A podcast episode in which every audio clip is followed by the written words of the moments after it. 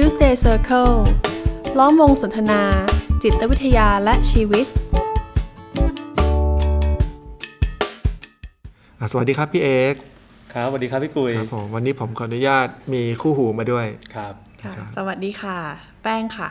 ครับผมโอเคฮะวันนี้ก็ยินดีต้อนรับแป้งนะครับมาคุยด้วยกันครับก็ปกติคุยกับพี่กุยสองคนก็รู้สึกเริ่มจะ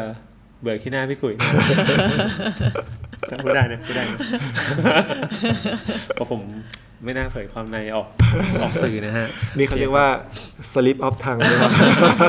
หลุดปากออกไปซะได้ โอเคฮะวันนี้ก็ได้แป้งมาสนทนาร่วมกันนะครับ ผมก็รู้สึกเป็นส่วนเกินนิดๆนะฮะครับโอเคฮะหก็รือวันอาจจะเป็นนี้ส่วนหนึ่งของพวกเราด้วยหรือเปล่าคอ่ารับโอเคครับ เป็นว้าวอ๋อนะรักยังไงสามเศร้าเราสามคนนะฮะโอเคครับ ก็วันนี้อยากชวนพี่กุยกับแป้งมาคุยเรื่องเรื่องหนึ่งอะครับ ที่ผมว่ามันก็เป็นประเด็นร่วมกันของหลาย ๆคนนะครับคือเรื่องของการเปรียบเทียบอืมผมก็ได้เจอหลาย ๆ คนที่มาปรึกษาเนี่ยก็มีประเด็นเนี้ย ประเด็นของการเปรียบเทียบครับแต่ผมว่าการเปรียบเทียบเนี่ยมันก็มีหลากหลายแง่มุมเนาะอืมเราลองลองมาไล่เรียงเราลองมาสำรวจร่วมกันดีไหมว่าไอ้เปรียบเทียบเนี่ยมันมันเป็นยังไงอืมแล้วแต่ละคนมีประสบการณ์ยังไงบ้างเกี่ยวกับกับการเปรียบเทียบนะครับค่ะครับพอพูดถึงเปรียบเทียบเนี่ยยังไม่ต้องไปพูดถึงคนอื่นเลย ผมก็นึกถึงตัวเองขึ้นมาทันทีเลย อืมผมเนี่ยอืมตั้งแต่มอต้นเนี่ย จะเป็นคนที่เรียกว่าเป็นเป็นผู้ชายท้ายแถวอืมคือเราสูง ที่สุดในห้องนะครับอย่างมากก็มีคนสูงกว่าเราคนเดียวอืมอะ่ะร้อยเจ็ดเจ็ดเนี่ยครับ แต่พอเข้ามปลายเนี่ยด้วยด้วยเหตุผลหลายๆอย่างเนี่ยผมไม่ได้สูงขึ้นอืมอ่าแล้วพอเข้ามาปลายแล้วผมเปลี่ยนโรงเรียนเนี่ย กลายเป็นว่าค่ากลางของความสูงของผู้ร่วมชั้นเนี่ย มันเปลี่ยนไปจากตอนมอต้นอะค่ะจากที่ผมยืนท้ายแถวอะมายืนเป็นกลางแถวแล้วอืมแล้วเพื่อนอีกเกือบครึ่งหนึ่งอะสูงกว่าเรา อย่างเงี้ยอืมอืมแล้วมันจะทำให้ผมรู้สึกว่า ตัวเองด้อยลงอืมอืมจากการที่รู้สึกว่าตัวเองเตี้ยกว่าคนอื่นอืมเอออโดยที่สูงเท่าเดิมนะ คือครับตอนมต้นสูงร้อยเจ็ดเจ็ดมปลายสูงร้อยเจ็ดเจ็ดอืมอืมครับอืมอืมนี่เรียกได้ว่าเปรียบเทียบมาตั้งแต่เด็กเลยอย่าเร็วตั้งแต่เด็กเลยเป็นเด็กมีปัญหา แต่ผมว่าเราก็เราแต่ละคนก็น่าจะเปรียบเทียบอะไรบางอย่างมาตั้งแต่เด็กเหมือนกันค่ะว่าไหมฮะ แต่มันอาจจะเป็นประเด็นปัญหาหรือไม่เป็นก็ได้อืมอย่างผมตอนเด็กนึกภาพไปก็ไม่ค่อยได้มีเปรียบเทียบอะไรกับใคร สักเท่าไหร่นะอืมแต่มันเหมือนกับจะเปรียบเทียบกับมาตรฐานบางอย่างอะคือเหมือนตอนเด็กเนี่ยพ่อพ่อผมอะจะคล้ายๆ กับตั้งเป้าให้ว่าเฮ้ยจะต้องต้องสอบได้ที่หนึ่งนะสอบได้ที่หนึ่งแล้วเนี่ยเดี๋ยวเดี๋ยวจะซื้อของให้อืมผมก็เลยรู้สึกว่าเฮ้ยงั้นที่เราจะเรียนเนี่ยเราต้องเรียนให้ได้ที่หนึ่งอืมเราต้องเรียนให้ได้คะแนนดีค่ะๆเพื่อที่ว่าพ่อจะได้ซื้อของให้อืมมันก็ ตอนประถมอะนะครับ ทุก ๆ ปีเนี่ยเรียกได้ว่ายึดของที่หนึ่งอืมมาโดยตลอดอืมอยู่ห้องหนึ่งได้ที่หนึ่งมาจนกระทั่งเทอมหนึ่งที่มีวิชาหนึ่งอะที่มันแบบไม่ได้ที่หนึ่งอะอืมคือที่หนึ่งในความหมายของผมนะคือทั้งทุกทั้งในวิชารายวิชาอ่าทั้งในแง่ของอืมภาพรวมผลทั้งรวมชั้นมันได้ที่หนึ่งมาโดยตลอดอ่าแต่วันนั้นมีปีหนึ่งที่มันไม่ได้มันก็รู้สึกเฮ้ยทำไมมันมันไม่ได้วะอืมทั้งนั้นที่ไอ้ที่ได้เนี่ยมันไม่มันก็ไม่ใช่ไม่โอเคนะครับแต่มันเริ่มรู้สึกว่าเฮ้ยทำไมเราไม่ได้เหมือนที่เราเคยได้ทำไมเราไม่ได้ตามเป้าเอออันนี้เป็นจุดตั้งต้นแรกเนอะที่มันคล้ายๆ กับเริ่มมีคำถามแล้วว่าทำไมเราถึงไม่ได้ตามตามมาตรฐานที่ว่านั้นค่ะตอนตอนเด็กก็ยังไม่รู้นะว่าเอ้ยมันเกิดอะไรขึ้นแต่ตอนนี้มานั่งมานั่งนึกเออเออเนอะมันมีมาตรฐานบางอย่างที่เราเรากำลังไล่ตามมันอยู่ อืมแล้วมันก็สร้างความรู้สึกที่ไม่ดีนะ เวลาเราไม่ได้ไปไปทำได้ตาม standard นั้นอืมทุกวันนี้ในการทำงานก็ยังมีอยู่นะฮะในการทำงานเป็นนักจิตวิทยาเนี่ยครับ standard ขั้นต้นที่สุดเลยก็คือคนที่มาคุยกับเราเนี่ยเขาน่าจะ โอเคขึ้นอืมนะแต่โอเคขึ้นในแง่ของบริการทางจิตวิทยาเนี่ยมันก็ชี้วัดได้ค่อนข้างยากเหมือนกันครับอืมคือบางคนเดินออกไปแบบน่าเครียดกว่าเดิมเนี่ยเราก็เริ่มตกลงเขาเขาดีขึ้นหรือเปล่านะอ่าเท่านั้นไม่พอเนอะมันก็ย้อนกลับมาเปรียบเทียบกับตัวเองในใจว่าเฮ้ยมึงทำดีแล้วหรือยังวะอืมเอออมอันเนี้ยคืออันนี้คือการเปรียบเทียบกับตัวเองที่มันมันมีอยู่แต่มีอยู่เรื่อยๆแล้วกันอืมค่ะว่าเราทำได้ตามมาตรฐานของเราแล้วหรือยังอืม เหมือนเปรียบเทียบกับสิ่งที่ตัวเองอยากจะเป็น อืมอืมอืมจะเรียกว่าแบบนั้นก็ได้ มี standard ของตัวเองว่าเราน่าจะทำทำงานนี้หรือเราเราน่าจะเป็นแบบนี้ เราน่าจะเป็นแบบนั้นอย่างที่เราตั้งใจไว้อืมซึ่งหลาย ๆ ครั้งมันก็ไม่ได้เป็นอืมค่ะอืมครับอืมคือพอฟังฟังที่พี่เอกพูด ก็เลยนึกถึงชีวิตช่วงเรียนมัธยม ตอนตอนมัธยมก็จะได้คะแนน คือมันมันคงจะได้คะแนนง่ายหรือว่าอะไรหลาย ๆ อย่างอะค่ะทำให้อันดับก็จะอยู่ต้นอืมๆเวลาสอบนะ แต่ว่าหนูไม่ได้มีเป้าหมาย พ่อแม่ไม่ได้บอกว่าสอบได้ที่เท่านี้จะซื้ออะไรให้อย่างเงี้ยค่ะ แต่เรารับรู้ว่าเราจะอยู่ประมาณเนี้ยอืมอ่า ไม่ได้ตั้งใจเท่าไหร่ แต่มันด้วยคะแนนสอบคะแนนเก็บอะก็รวมๆมา เป็นเป็นลำดับที่เราไม่ได้คาดหวังว่าเราจะเป็น แต่พอเรามาอยู่ตรงเนี้ยเวลาใครก็ตามที่รับรู้ว่า เอ้ยเราสอบได้ที่เท่าไหร่ ก็จะมีเสียงชื่นชมอืมอืมทำให้เราเริ่ม เอออย่างนี้ดีอืมอ่า แล้ว พอมาถึงช่วงเวลาช่วงชีวิตที่อกหักก็คือ เข้ามหาลัย คือพอพอมีคะแนนเก็บที่ดีอืมเราก็มีตอนนั้นยังโอเน็ตเอเน็ตยื่นคะแนนเข้าไปแล้วมัน มันก็ได้ด้วยสอบแล้วก็ได้อะค่ะเออแต่พอเข้ามาจริง ๆ ปุ๊บด้วยความที่มหาลัยที่ที่เลือกเข้ามันเป็นมหาลัยที่แข่งขันกันสูง มันมีคนที่เก่งจริง ๆ อะอืมอ่า เพราะว่าอะไรก็ไม่รู้แหละ แต่ว่าเขาเก่งจริง ๆ แหละ แต่เราพอเราไปถึงปุ๊บ เฮ้ย เราไม่เก่งอืมอืมอะในขณะที่เพื่อนร่วมชั้นตอนมัธยมของเรา ที่เราเราดูเขาอะเหมือน เขาก็ดูเขาได้คะแนนน้อยกว่าเราอะเขาก็สอบเท่าไหร่เราได้ได้สูงกว่าเขาตลอดเลย แต่พอมาเข้ามหาลัยตอนนั้นยังยังไม่ได้ติดต่อกันเท่าไหร่ แต่พอจบออกมา เราเริ่มกลับมาติดต่อกันทาง Facebook เราเริ่มเห็นว่าชีวิตเขาเข้าไปไกลมากเลยอืมอย่างเช่นได้ไปทำงานที่ต่างประเทศ พูดภาษา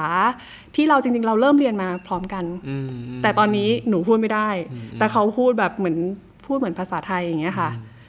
เออ มันมันเลยแบบ ตอนแรกเราไม่ได้หวังนะว่าเราจะเป็นอะไร แต่พอพอชีวิตเรามันมาถึงจุดที่เรายืนอยู่ ในจังหวะหนึ่งแต่ในอีกจังหวะหนึ่งมันไม่ใช่อย่างนั้นแล้วอะอืมเหมือนเราถอยเหมือนเราก้าวลงบันได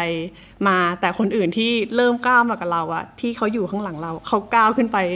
สูงกว่าเราอืมอืมอย่างเงี้ยค่ะ มันมันก็ไม่ได้ไม่ไม่เชิงว่า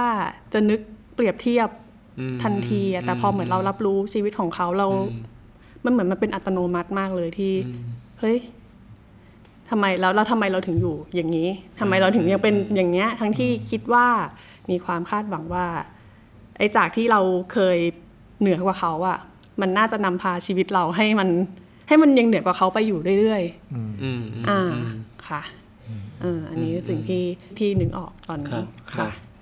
เท่าที่ผมมีโอกาสได้คุยกับคนที่มาปรึกษานะก็จะมีมีหลาย ๆ กรณีนะครับของการเปรียบเทียบอะซึ่งมีหลากหลายรูปแบบมากๆเลย ทั้งเปรียบเทียบในเชิงที่อยากจะเป็นเหมือนใครบางคน อยากจะได้รับอะไรบางอย่าง แต่ตอนตัวเองยังไม่ได้รับสิ่งนั้น แล้วก็มีในเชิงที่ว่า เราก็เป็นของเราเนี่ยแหละ แล้วเราก็พอใจกับสิ่งที่เราเป็น แต่เราคอยเปรียบเทียบว่าจะมีใครมาเหมือนกับเราไหมค่ะจะมีใครไล่ตามเรามาแล้วหรือยัง จะมีใครไล่ตามจนกระทั่งแซงหน้าเราไปแล้วหรือเปล่าอืม ผมว่ามันมีมีหลากหลายรูปแบบมากๆเลยนะฮะแต่จุดครับร่วมของการเปรียบเทียบทุกๆรูปแบบก็คือมันนำมาซึ่งความไม่สบายใจอืมบางครั้งอาจจะเป็นความกังวลใจอย่างนี้ว่าว่าเฮ้ยจะมีใครมาเหมือนกับเรา จะมีใครแซงเราไปแล้วหรือเปล่าอืมบางครั้งก็นำมาซึ่งความเศร้าใจอืมว่าทำไมตัวเราไม่ได้ไม่ได้มีเหมือนที่คนอื่นเขามี หรือไม่ได้เป็นอย่างที่คนอื่นเขาเป็นครับนะครับหรือแม้แต่บางที อย่างที่พี่เอกพูดถึงกรณีของคนที่ พอใจในจุดที่ตัวเองเป็นแล้วคอยอืมเปรียบเทียบเพื่อดูว่าอีกคนนึงเนี่ย จะมาเท่ากับเราหรือยังอืมในมุมหนึ่งถ้าเราเปรียบเทียบแล้วเราเห็นว่าเขายังไม่เท่าเราเนี่ยอืมเราเขาอาจจะรู้สึกสบายใจค่ะแต่ในความสบายใจนั้นนะยังแฝงด้วยความกังวลอืมอืมอืมเออเขาต้องคอยเปรียบอยู่เรื่อยๆว่าเอ้ยใกล้ยังวะอืมใกล้ให้ถึงเราไหนแล้วแล้วยังวะเออแล้วในขณะเดียวกันมันก็สร้างความกดดันให้ตัวเองนะว่าเฮ้ยงั้นค่ะถ้ามันใกล้แล้วเราจะต้องผลักดันตัวเองอืมให้ออกห่างจากเขาไปอีกหน่อยค่ะออกห่างจากเขาไปเรื่อยๆ เพื่อจะได้เขาจะได้ไม่ทันเราอือืมมอืมครับ ถ้าเป็นเปรียบเทียบลักษณะเนี้ยผมว่ามันสิ่งที่นำมาคือความกังวลค่ะอืมอืมแต่จะมีอีกแบบหนึ่งคือมองไปไกลๆเลยว่าโอ้เรายังไม่เท่ายังไม่เท่าคนอื่นอะอืมค่ะอันเนี้ยผมว่านำมาซึ่งความเศร้าเสียใจอืมรู้สึกรู้สึกไม่ดีกับตัวเองครับค่ะอืมมันก็มีทั้งสองรูปแบบอืมอืมมันคงเลี่ยงได้ยากเนาะเพราะค่ะมันก็มีคำถามหนึ่งเนี่ยที่ผมมักจะได้รับนะว่า เห็นแล้วเราว่าเปรียบเทียบมันไม่ดีอะเนี่ยเออมันทำให้กังวลอย่างเงี้ยค่ะมันทำให้เศร้าแบบเนี้ยแต่มันทำยังไงล่ะ มันอดไม่ได้อย่างที่แป้งว่าเนี่ยมันแทบจะเป็นอะไรอัตโนอะมัติอัตโนมัติเลยที่เราจะเปรียบเทียบกับใครบางคนโดยไม่รู้ตัวอืมค่ะเออดังนั้นผมว่ามันมันไม่เปรียบไม่ได้อะแต่มันแต่เราเข้าใจการเปรียบเทียบได้นะว่าการเปรียบเทียบเนี้ยมันมันมีนัยยะยังไงมันมีความหมายยังไงอืมอืมเออคือถ้าไปพยายามบีบให้ตัวเองหยุดเปรียบเทียบเนี่ย ก็จะเริ่มอีกปัญหาหนึ่งละก็อาจจะเป็นอีกการเปรียบเทียบหนึ่งอีกใช่ฉันน่าจะต้องเป็นคนที่ที่ไม่เปรียบเทียบที่ไม่เปรียบเทียบนะอืม ค่ะแล้วอย่างที่พี่เอกบอก สิ่งที่ทำได้คือ มาทำความเข้าใจจุดตั้งต้นของการเปรียบเทียบของตัวเองก่อนอืมอืมเพราะผมเข้าใจว่าทุกๆ การเปรียบเทียบเนี่ยมันมีนัยยะบางอย่างเนาะอืมคือเราไม่ได้เปรียบเทียบกับคนทุกคนค่ะ เราไม่ได้ไม่ได้เปรียบเทียบกับทุก ๆ อย่างในชีวิตเรา แต่เราเปรียบเทียบกับอะไรบางอย่าง เท่านั้นน่ะอืมคือเมื่อกี้พี่กุยบอกว่าเรื่องความสูงใช่ไหมครับโอเค มันคงจะเป็นบางสิ่งที่พี่พี่กุยให้ความสำคัญ แต่พี่กุยคงไม่ได้ไปเปรียบเทียบในเรื่องความ ไม่รู้นะน้ำหนักตัว หรือว่าไซส์กางเกง หรือว่าขนาดรองเท้าค่ะซึ่งอันขนั้นมันนาดก็ดวงตาเออมันก็คงจะต่างเหมือนกันอะมันก็คงไม่เหมือนกันแต่พี่กุยไม่ไม่มาเปรียบเทียบว่าเฮ้ยเท้าฉันใหญ่หรือเล็กกว่าเพื่อนเพราะมันไม่ได้มีนัยยะกับพี่กุยอ่าอืมอืมเออครับคือความสูงอาจจะเป็นเรื่องของรูปลักษณ์ภายนอกอืมแต่ผมก็ไม่ได้เปรียบเทียบรูปลักษณ์ภายนอกทุกอย่างอืมอืมอืมทรงผมหน้าผากคิ้วตาอะไรเราอืมเราเลือกเฉพาะความสูงอืมฮึอืมอืมอืมคืออย่างตอนนั้นผมก็ ไงดีเราเป็นคนชอบเล่นดนตรีอืมแล้วเราก็มีฮีโร่เป็นเป็นศิลปินต่างประเทศมือกีตาร์ต่างประเทศอืมที่เราดูในโปสเตอร์ ดูในวิดีตอนนั้นยังไม่มีดีวดีดูในวิดีโอคอนเสิร์ตแล้วมันเท่จังอืมมันก็มีภาพในใจว่าอืมวิดีโอคืออะไรครับเผื่อคนฟังไม่รู้จักแล้ววิดีโอวิดีโอเฮ้ยเราแก่เทปมาบักนเลยทึกเนี่ยภาพไปเสิร์ช Google ก็ดูนะครับ ใครไม่รู้จักนะครับ VD แล้วก็ตัว O นะครับ ก็มันก็มีภาพว่า ผู้ชายที่ดูสูงสะพายกีตาร์แล้วมันเท่มัน smart อืมอ่า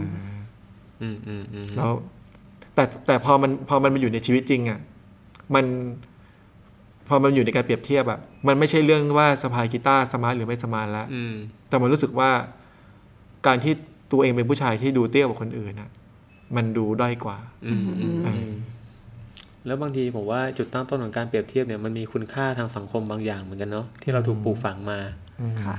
อย่างเช่นถ้าผมย้อนกลับมาที่ที่เรื่องผลสอบผลการเรียนของผมเนี่ยเอาเข้าจริงๆทุกคนมันก็มีผลการเรียนที่หลากหลายอะอืมอืมนึกออกไหมอันนี้มันคือแฟกต์อะมันก็คือระดับของสติปัญญาในช่วงเวลานั้นนะซึ่งมันค่ะอาจจะไม่ได้มีความหมายอะไรก็ได้อืมแต่พอเรารู้สึกว่า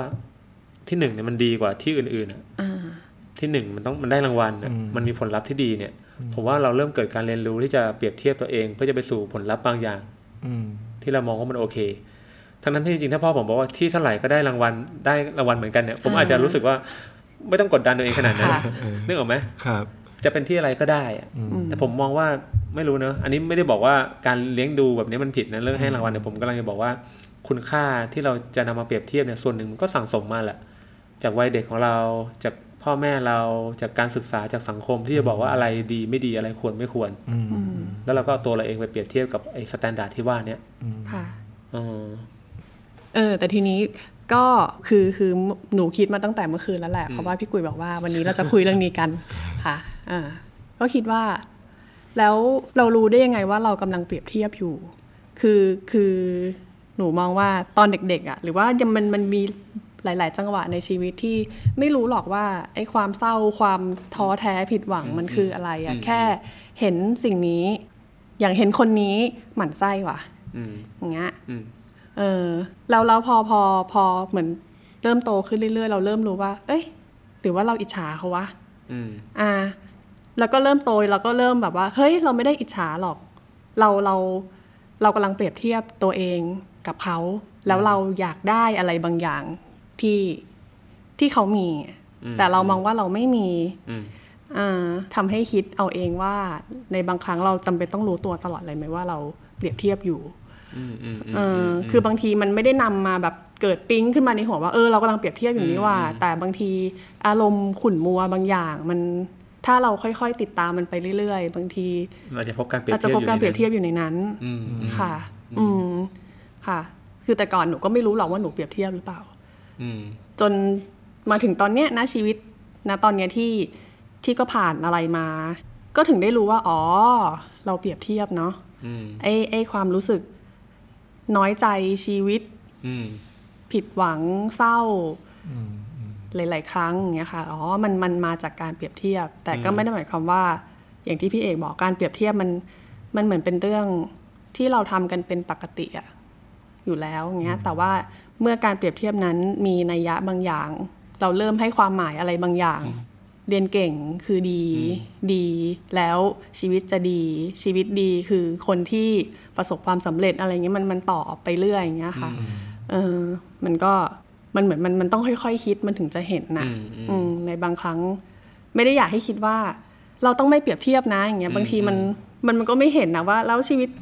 บางทีมันก็มีจังหวะเศร้าบ้างอะไรบ้างในในบางครั้งในชีวิตหนูละกันอืมคนพบว่าความรู้สึกขุ่นมัวมันมาจากการเปรียบเทียบ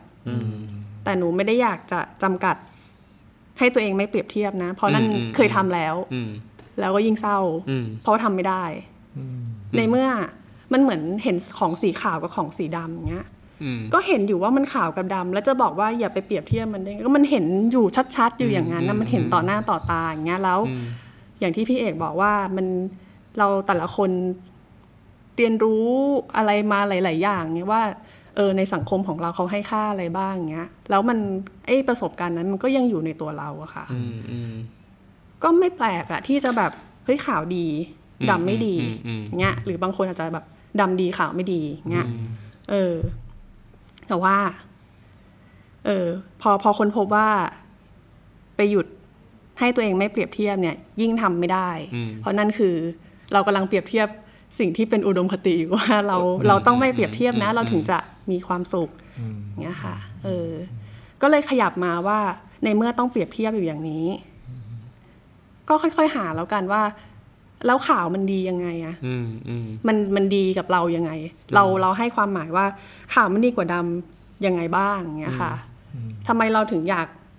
อยากจะมีสีขาว อืม อืม เพราะว่าหนูหนูมองว่าแต่ละคนอาจจะไม่ได้อยากมีสีขาวในชีวิตก็ได้อาจจะแบบ มันมันมีหลาย ๆ เหตุผลอืมที่ที่คนคนนั้นอยากได้อยากมีหรือเปรียบเทียบตัวเองกับอะไรบางอย่างเงี้ยค่ะอืมเป็นนัยยะอย่างเงี้ยนะอืม แล้วมันก็จะค่อย ๆ เห็นนะว่าอ๋อเราอยากได้อะไร ที่ที่จริงแล้วที่เราเปรียบเทียบอะไม่ได้เกี่ยวกับของสีขาวหรือสีดำแต่มันคือสิ่งที่อยู่เบื้องหลัง ค่ะใช่ปะมันหนูมองว่ามันมันเกี่ยวกับตัวเองนี่แหละที่อ๋อกำลังเรากำลังมันเหมือนหนูหนูมองว่าการเปรียบเทียบมันเป็นสัญญาณอืมพอเปรียบเทียบปุ๊บ เกิดการให้ค่า เกิดความรู้สึกต่อการให้ค่า บางทีอยากจะยังจัดการไม่ได้อะแต่หนูมองว่ามันมันเป็นสัญญาณที่ทำให้เรามาคิดว่าเรากำลัง ไม่พอใจอะไรอยู่หรือเปล่าอย่างเงี้ยค่ะ เพราะว่าตัวหนูเองหนูก็ยังไม่สามารถจะจัดการการเปรียบเทียบของตัวเองได้ ถึงแม้ว่าจะมองว่าเราจะไม่จัดการการเปรียบเทียบ แต่สุดท้ายแล้วตอนเนี้ยที่เราเป็นอยู่กับสิ่งที่เราเปรียบเทียบมันก็ยังต่างกันอยู่ดีอย่างเงี้ยอืมอืมก็เลยก็เลยไม่เชิงว่าจะปล่อยให้มันคาราคาซังไปนะ คือมันเป็นคือหมายความว่ามันมันยังไงมันก็มันก็เกิดอ่าคือไม่ได้ยังไปมันก็ควบคุมเกิดมัน แต่ในค่ะขณะเดียวกันก็ไม่ได้ไป คล้ายๆกับว่าให้มันมีอิทธิพลกับใจเรามากนะ ก็คือจัดการมันให้มันเหมาะสม ค่ะเห็นไหมอ่าแล้วก็ในขณะเดียวกันก็ทำงานว่าที่เราอยากได้มันมันเป็นเพราะอะไรเหรออืมอืมเออก็คิดไปไปในแง่นั้นอืมอืมแล้วก็ก็ค่อยๆดูอะค่ะ ว่า เออแล้วเราจะทำอะไรได้บ้างอืมอืมเออค่ะเพราะถ้าพูดในแง่นี้นะผมว่า ในชีวิตเนี่ยมันมันเราเราแทบจะเปรียบเทียบอยู่ตลอดเวลาเลยเนาะแต่เราอาจจะไม่ได้รู้ตัวว่าเรากำลังเปรียบเทียบอยู่ครับนึกออกไหมมันมีมันมีอะไรสักอย่างแหละที่ที่เรากำลังเทียบตัวเองกับสิ่งนั้นอยู่ แต่เราไม่รู้ว่าเราเปรียบเทียบ เราจะรู้ก็ต่อเมื่อมันมีผลลัพธ์บางอย่างเกิดขึ้น ค่ะอ่าสมมุติว่าเราแบบนั่งคุยกันตรงเนี้ยแล้วเราก็นั่งเปรียบเทียบในใจโอ้โหแม่งไม่เหมือนอย่างที่เราเตรียมกันมาเลยว่ะแล้วเราก็รู้สึกแย่จังเลยที่เราพูดไม่รู้เรื่อง เรากำลังเปรียบเทียบกับมาตรฐานบางอย่างอยู่นะอ่าแต่เราอาจจะไม่ได้ตั้งใจที่จะเปรียบเทียบหรอกค่ะ แต่มันมีความรู้สึกอืมแล้วผมว่าค่ะตัวความรู้สึกนี่แหละ มันจะเป็นสัญสัญญาณที่ทำให้เราตามรอยกลับไปว่าตอนเนี้ยเรากำลังเปรียบเทียบตัวเองกับอะไรอยู่อืมที่แป้งบอกว่าเอ้ยเห็นคนนี้ก็หมั่นไส้ว่ะ เห็นคนนี้แล้วมันรู้สึกไม่ค่อยโอเคว่ะ ในเบื้องต้นเราอาจจะแค่รับรู้ความรู้สึก แต่เราไม่ได้รู้ตัวเองว่าเราไปเปรียบเทียบอะไรกับเขาอยู่อืมแต่เบื้องหลังเราอาจจะกลายเป็นว่าเราเปรียบเทียบคนนี้ กับตัวคนนี้ในอุดมคติก็ได้ว่า เราคิดว่าเขาไม่ควรจะทำแบบเนี้ยค่ะ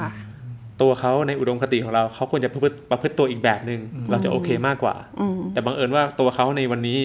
มันไม่เป็นแบบที่เราอยากให้เป็น เราเปรียบเราเกิดกระบวนการเปรียบเทียบตรงนี้อยู่ค่ะเราก็เลยรู้สึกหมันไส้รู้สึกไม่ดีกับคนคนนี้ครับอืมเนี่ยอันนี้คือเราก็ไม่ได้คิดว่าเราจะเปรียบเทียบหรอกแต่มันค่ะเป็นกระบวนการที่ค่อนข้างจะเกิดขึ้นแบบโดยอัตโนมัติดังนั้นคงมันคงจะควบคุมไม่ได้ค่ะแต่ถ้าเราเห็นว่าการเปรียบเทียบตรงเนี้ยเออมันนำเราไปสู่อะไรล่ะอืม ผมว่าตรงนั้นตรงตรงนั้นต่างหากไหมที่เราพอจะจะรับมือกับมันได้เมื่อเมื่อกี้ที่แป้งเล่ามาทั้งหมดมันก็ทำให้เห็นกระบวนการของการเปรียบเทียบเนาะที่เริ่มต้นจากรู้สึกอะไรบางอย่างอืมแล้วพอได้ทำความเข้าใจปุ๊บก็จะเห็นว่าเอ้ยเรากำลังเปรียบเทียบอืมเราเปรียบเทียบเพราะว่าเรากำลังอยากได้บางอย่าง อืมแล้วที่ที่อย่างเช่นที่แป้งบอกว่าพอเปรียบเทียบมันก็จะเห็นการให้ค่าในการเปรียบเทียบ แล้วก็ความรู้สึกที่มีต่อการให้ค่านั้นๆ ซึ่งทั้งหมดนี้ก็สะท้อนถึงสิ่งที่อยากได้อืม สิ่งที่ทำได้ก็คือไปดูว่าไอ้ที่อยากได้อยากได้อะไรแล้วอาจจะเจอคำตอบหรือหนทางต่อจากนั้นไปอีก มันจะไม่ได้มาชะงักติดอยู่ที่การเปรียบเทียบอืมหรือความรู้สึกขุ่นมัวอืมอืมตรงนี้ แต่มันจะไปดูว่าโอเคเราอยากได้สิ่งนี้ และตอนนี้เราเรายืนอยู่ตรงจุดไหนอ่าถ้าผมอยากเป็น ผมอยากเป็นนักจิตวิทยาที่มีความสามารถมากกว่านี้อืมถ้าผมไปเปรียบเทียบ ผมก็จะอยู่ติดอยู่ที่ความเปรียบเทียบอะแต่พอพอพอเรามาเห็นว่าเอ้ยที่เรารู้สึก ไม่โอเค เพราะเราเราอยากจะเก่งกว่านี้ เราก็จะพบว่าโอเค เราขาดขาดเหลืออะไรล่ะอืมเราไปเติมอะไรได้ เรามีจุดเด่นอะไรอืมเราก็ไปเติมตรงนั้นอืมหรือว่าอันนี้อันนี้ผมผมเคยเกิดขึ้นในในการทำงานที่กันก่อนๆเนี่ยคือพอได้นั่งไข้ควรตัวเองปุ๊บบางทีมันก็พบว่าไอ้ที่เราคิดนึกว่าเราอยากได้อยากเป็นอะจริงๆเราไม่ได้อยากเป็นมันเนี่ยนะอืมอืมอืมเออเราอาจเราอยากจะเป็นคนที่เก่งไงค่ะคนที่ดูเก่ง แต่ถ้าคนที่ดูเก่งจะต้องไปทำ ตามขั้นตอนเนี้ยสามสี่ห้าหกเนี่ย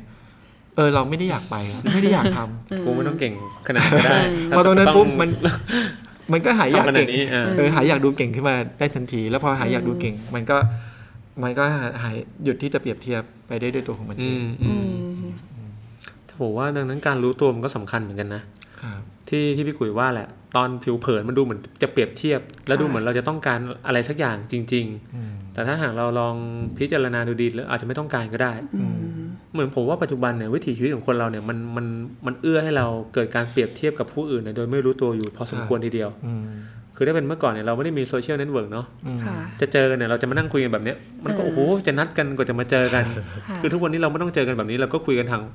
ทาง Facebook ได้อ่าอืมแล้วใน Facebook เนี่ยก็มีอะไรให้เราเปรียบเทียบอยู่เต็มไปหมดเลยอืมค่ะคนนี้เฮ้ยทำไมมันได้ลาพักร้อนไปเที่ยวบ่อยจังวะอ่าอืมคนนี้มันเพิ่งไปซื้อรถใหม่ คนนี้มันโอ้เพิ่งไปกินร้านอาหารที่เราก็อยากจะไปมานานแล้วแต่เราก็ยังไม่ได้ไปสักทีนึงอ่าเหมือนกับเรารับรู้ความเคลื่อนไหวของสังคมอะแล้วเพื่อย้อนกลับมาเปรียบเทียบกับตัวเราอยู่ตลอดค่ะทั้งนั้นที่เราอาจจะไม่รู้ตัวด้วยซ้ำว่าเราตั้งใจจะเปรียบเทียบอะแต่มันก็ส่งผลต่อความรู้สึกของเรา อันนี้ขอขอแทรกขอแทรกอืมอย่างเนี้ยผมเห็นน้องคนหนึ่ง เพิ่งโพสต์เมื่อวันก่อนว่าอืมเรียนปอเอกอืมผมก็ เฮ้ยโห น้องมาเรียนปอเอกแล้วอะอืมมันรู้สึกยอมรับเลยมันมีความรู้สึกเฟลเฟลในตัวเองขึ้นมาแบบหนึงอ่าอ่าอ่าถามใจตัวเองมึงอยากเรียนปอเอกเหรอวะแบบค่ะเออณณตอนนี้นะ ไม่ ไม่ได้อยากเรียนเลยอะแล้วมึงจะเฟลทำไมวะอืมค่ะอะไรอย่างเงี้ยอืมครับอืมอืมมันเหมือนเพราะว่าบางทีเรามีอะไรที่อยากได้ จาก จากการที่เขาอยู่ตรงนั้นน่ะ มันมีอะไรบางอย่าง อันนี้ที่ที่หนูหนูคิดนะ คิดต่อครับจากพี่กุ๋ยบางทีเป็นเป็นเหมือนเหมือนที่พี่กุ๋ยพี่เอกว่าว่าเออเราบางทีเราไม่ได้อยากเป็นอันนั้นน่ะอืมอืมแต่ว่ามันมีบางสิ่งที่เราอยากได้อยู่ในนั้นอืมอืมมันซ่อนอยู่ในนั้นอืน่ะมอืมถ้าเราไม่ได้มาแจกแจงว่า ตกลงเราอยากได้อะไรกันแน่อย่างเงี้ยอืมเราอาจจะรู้สึกต้องกดดันตัวเองเพื่อจะไปเป็นใช่ใช่เหมือนคนนั้นน่ะ แต่อันที่จริงแล้วถ้าเกิดเราเรารู้ว่า เอ้ย เราอยากได้อะไรกันแน่อืมอืมมันไปทางอื่นก็ได้ ไม่ต้องเป็นอย่างนี้ก็ได้อย่างเงี้ยไม่ใช่ไม่ใช่ว่าต้องเป็นปอเอกก็อ่าได้แบบถ้าถ้าเราเรามาเห็นว่าเอ้ยการเรียนปอเอกมันทำให้เรารู้สึกภาคภูมิใจมีความรู้หรืออะไร แต่เราไม่ได้อยากจะเดินทางอันแสนลำบากยากเข็นในการเรียนปอเอกขนาดนั้นเงี้ยมันมีทางอื่นที่จะเติมความภาคภูมิใจอะไรที่เราอยากได้ จากการเรียนปอเอกของไอคนเนี้ยอืมอืมอืม ได้หรือเปล่า พอบางทีหลาย ๆ ครั้ง พอมาพิจารณาดูเออ เราไม่ได้อยาก เราไม่ได้อยากทุ่มเทขนาดนั้นอะกลับมาเรื่องของหนูที่เพื่อนเพื่อนที่เรียนมาในห้องมัธยมด้วยกันที่ได้คะแนนน้อยกว่าหนูมาตลอด จนวันนี้ชีวิตไปอยู่ต่างประเทศอืมถามว่าเราอยากทำเปล่าอืม พอเรามานั่งพิจารณาดูดีๆ เราเราเห็นว่าเขาต้องทุ่มเทขนาดไหนนะอืมกับการที่อืมจะต้องเรียนอีกภาษาหนึ่งให้ใช้ได้เท่ากับภาษาแม่ แล้วเราก็พิจารณาว่าเออเราเราคงไม่ไปอะ เราอยากได้อะไรในชีวิตคนนั้นอาจจะเราอาจจะอยากได้ความสุขอืมหรือเปล่าอืมค่ะ ซึ่งหนูก็ยังยังอาจจะยังไม่ได้คำตอบในเร็วๆวันเนี้ยอืมแต่ว่ามันก็ค่อยๆหาไปเรื่อย ๆ ว่า เออเราเราไม่ได้อยาก ใช้ชีวิตแบบเขาอะแต่เราอยากได้อะไรบางอย่างในชีวิตเขาวะเออเออได้ความสุข อยากได้สามีคนต่างชาติเอออยากได้เงินเดือนสูงสูงเออค่ะแต่อันนี้อันนี้อันนี้พูดพูดอย่างนี้มันมันเหมือนเป็นสิ่งที่อยากได้ดูเป็นแบบเขาเรียกว่านะ เป็นวัตถุนิยมไปซะหน่อย แต่ว่าพูดให้เข้าใจง่ายๆแล้วกันค่ะอะอืมแล้วพอบางทีแบบอะเมื่อกี้พูดขึ้นมา สมมติอยากได้เงินเดือนสูง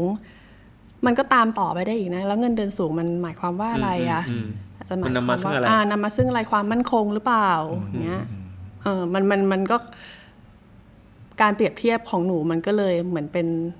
สัญญาณอืมเป็นอืมเป็นทางที่เราค่อยๆทำความเข้าใจตัวเองอืมไปได้อืมเรื่อย ๆ ว่าอ๋อเราเราเป็นอย่างนี้ เพราะอย่างนี้อย่างนั้นก็มันก็เป็นขั้นเป็นตอนอืมอืมไปเรื่อยๆอย่างเงี้ยค่ะเออก็เลยจากจากที่ชีวิตช่วงหนึ่งที่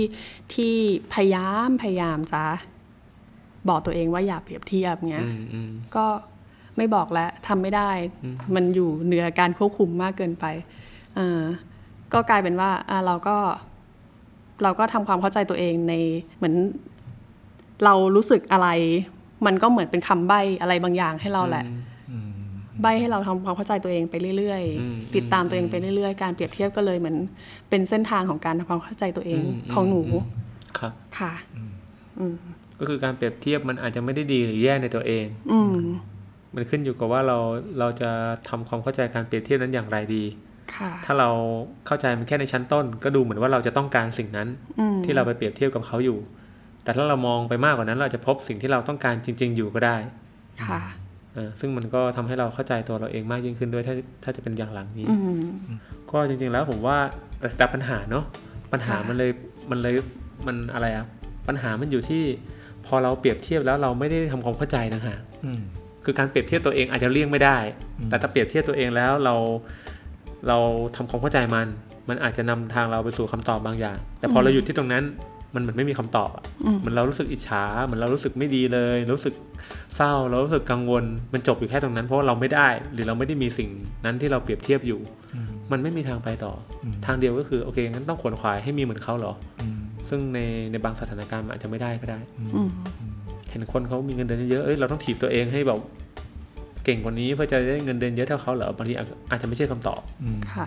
งั้นย้อนกลับมาเนาะงั้นเหมือนฟังฟังแป้งแล้วก็คือโอเคสำหรับคนที่กำลังเปรียบเทียบตัวเองกับคนอื่นอยู่ ก็ไม่ได้มองไม่ต้องมองว่าการเปรียบเทียบนั้นเป็นสิ่งที่ไม่ดีค่ะอ่าแต่อาศัยการเปรียบเทียบเป็นหนทางในการทำความเข้าใจตัวเองค่ะ ถึงความต้องการที่มันเป็นความต้องการของเราจริงอืมๆ ซึ่งแต่ละคนอาจจะไม่เหมือนกันก็ได้อืมเออในขณะเดียวกันคนที่ไม่ได้เปรียบเทียบเลย ซึ่งจริง ๆ แล้วเราก็อาจเราก็อาจจะเปรียบเทียบอยู่ก็ได้นะ แต่แค่เราไม่รู้ตัวว่าเรากำลังเปรียบเทียบ เราอาจจะรับรู้แค่ความรู้สึกค่ะอืมแต่ถ้าเราพอจะเห็นว่าเรากำลังเปรียบเทียบตัวเองกับอะไรอยู่เนี่ยผมว่ามันก็จะทำให้เราเราเข้าใจตัวเราเองได้ชัดเจนยิ่งขึ้น ครับไหมก็เช่นกันเทปนี้แล้วก็ชวนให้ทุกคน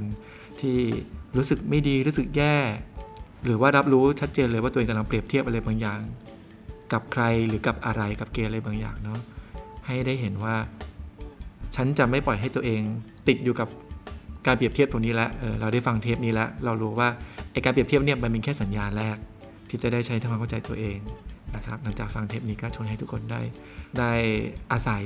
สัญญาณนี้เป็นเส้นทางในการทำความเข้าใจตัวเองร่วมกันไปด้วยกันนะครับโอเค งั้น Tuesday Circle Podcast ในตอนนี้ต้องขอลาไปก่อนนะครับ สวัสดีครับสวัสดีค่ะ Tuesday Circle ล้อมวงสนทนา จิตวิทยาและชีวิต